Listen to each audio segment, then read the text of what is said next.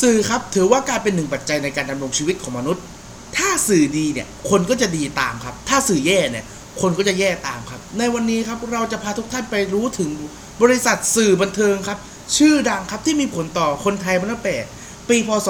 2532 อย่าง Workpoint Entertainment อย่ารอช้าดีกว่าครับ เรามาทำความรู้จักกับบริษัทนี้ได้ใน Fact a Week Workpoint Entertainment ครับผมก่อตั้งเมื่อวันที่ 11 กันยายน พศ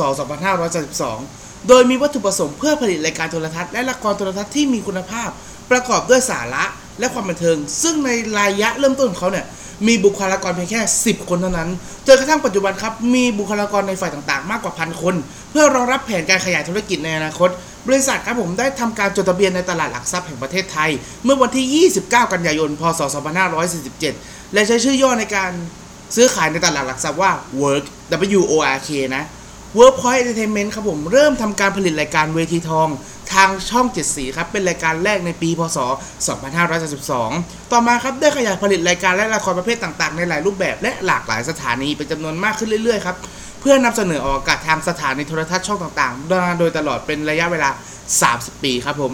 ปัจจุบันครับ Workpoint Entertainment เนี่ยมีสำนักงานและสตูดิโอเป็นของตัวเองบนเนื้อที่กว่า 25 ไร่ ตั้งอยู่ในซอยเรียบคลองเปรมประชากรตำบลบางพูนอำเภอเมืองปทุมธานีจังหวัดปทุมธานีตั้งแต่ปีพศ 2549 ครับอะตอนนี้เราจะพูดถึงเรื่องของบริษัทปัจจุบันครับของเคอร์ Workpoint ว่า Workpoint ครับไม่ใช่บริษัท Workpoint เดียว เขายังมีบริษัทย่อยอีกเยอะๆนะครับผมเริ่มจากบริษัทแรกครับชัยบอร์ดคลาสติ้งเขาจะมีหน้าที่ในการจัดการเรื่องของ การจัดผังในช่อง Workpoint ในปัจจุบันนะครับ อย่างที่เรารู้กันนะครับผมต่อมาครับ บริษัทโต๊ะกลุ่มโทรทัศน์จำกัดอะอันนี้คุณชื่อครับเพราะโผล่ในหลายซีรีส์ในหลายรายการ รายการล่าสุดก็คงจะเป็น BNK Victory Victory VK f a d e เออนะครับผมโดยมี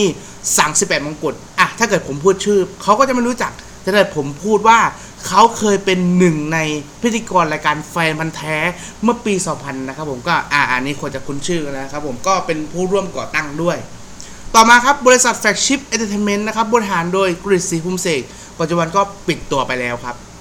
ต่อมาครับบริษัทก้าวจำกัดครับผม ซึ่งแน่นอนว่าบริษัทนี้ก็เน้นการบันทึกเสียงเข้าละครต่างๆ อะไรอย่างนี้ ส่วนด้านค่ายเพลงนะครับก็จะมี do a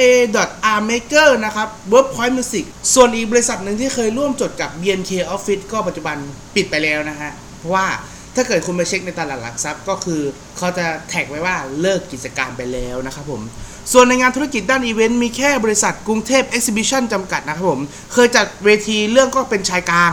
วันที่ทอล์กโชว์ก็คือหม่ำ On Stage และคอนเสิร์ตคุณพระช่วยสำแดงสดที่เรารู้จักกันจัดมาหลายปีแล้ว ต่อมาครับผมบริษัท FWR จำกัดนะครับผมเป็นทำสวนสนุกธุรกิจกลางแจ้งนะครับ ซึ่งเป็น Dinosaur Planet ถ้าเกิดเราคุ้นชื่อกันดี ปัจจุบันก็โดนปิดไปแล้วด้วยสภาพเศรษฐกิจนะครับ ต่อมาครับเป็นบริษัทสยามพิคเนตก็คือบริหารโรงละครเคแบงสยามพิคเนตก็ร่วมกับเคแบงหรือว่ากสิกรไทยนะครับผมแล้วก็บริษัทสุดท้ายในเครือครับก็คือ Workpoint Picture ซึ่งก็เปิดสร้างภาพยนตร์ต่างๆครับเรื่องล่าสุดก็จะเป็น b y m a n นะครับผมเอาล่ะผมว่าผมพูดถึงเรื่องของบริษัทต่างๆ ใน Workpoint ก็เยอะพอสมควรแล้ว ผมจะมาพูดถึงเรื่องของรายการของ Workpoint ครับ ขอพูดแค่สั้นๆพอเนาะเดี๋ยวจะมีอะไรเป็นเซอร์ไพรส์นิดหน่อยด้วยนะครับอะ ต่อมาครับเราจะเริ่มพูดถึงรายการขึ้นชื่อของเขาดีกว่านะเริ่มจากรายการแรกของเวทีทองครับ ถ้าเกิดคุณทันนะครับ คุณเชื่อไหมว่าจุดประสงค์แรกของเวทีทองเนี่ยที่จริงแล้วเขาเป็นแนว talent show เหมือนกับเอ่อ Thailand's Got Talent อะไรพวกนี้ไป ที่ดำเนินรายการโดยเสี่ยตาปัญญานิรันดร์กุลนี่แหละครับผมเวทีทองแรกๆเลย แต่ด้วยยุคสมัยครับที่ช่วงนั้นเนี่ยเขายังเห่อรายการประเภทเกมโชว์นะครับผมทำให้รายการเนี่ยต้องเปลี่ยนรูปแบบจากแนวเป็นแนวของทาเลนต์เนี่ยกลารมาเป็นแนวเกมโชว์พิทโทแทน ซึ่งตอนนั้นช่วงแรกก็ได้พี่เจี๊ยบวัชระ รือจะให้คุณหูหน่อยก็คือชื่อของซูโม่เจี๊ยบหนึ่งในซูโม่สำอางในรายการพิชิตการความเครียดนะครับผมจนเปลี่ยนพิธีกรไปเรื่อยๆ สุดท้ายก็เป็นอย่างที่เห็นในปัจจุบันครับ ต่อมาครับรายการต่อมาก็ต้องยกให้กับชิงร้อยชิงล้านนะครับรายการสร้างชื่อเสียงของเสียตาให้เพิ่มพูนเข้าไปอีก และกำเนิดพิธีกรหญิงให้คนนี้โด่งดังครับ อย่างเจตักกุลและนภาสเวตศิลา หรืออีกชื่อก็คือมายุราสเวตศิลาครับผม และกลายเป็นว่าทั้งสองก็เป็นคู่ขวัญอีกคู่หนึ่งของเมืองไทยนะครับ และสร้างประวัติศาสตร์หน้าใหม่ด้วยการก่อตั้ง